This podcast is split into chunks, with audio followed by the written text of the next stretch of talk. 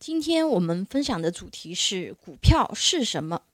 啊？股票的话呢，它是股份公司发行的所有权凭证，是股份公司为筹集资金而发行给各个股东作为持股凭证，并借以取得股息和红利的一种有价证券。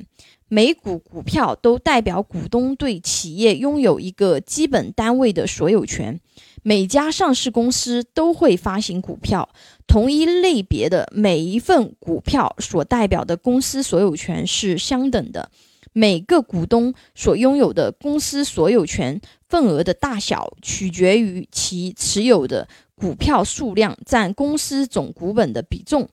股票是股份公司资本的构成部分啊，可以转让买卖，是资本市场的主要长期信用工具，但不能要求公司返还其出资。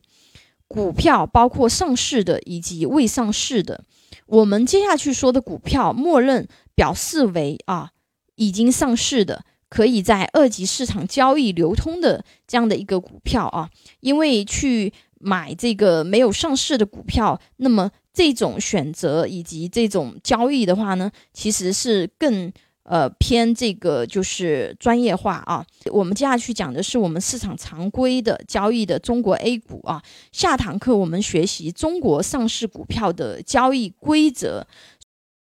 请大家帮忙点赞、关注、收藏、转发，非常感谢。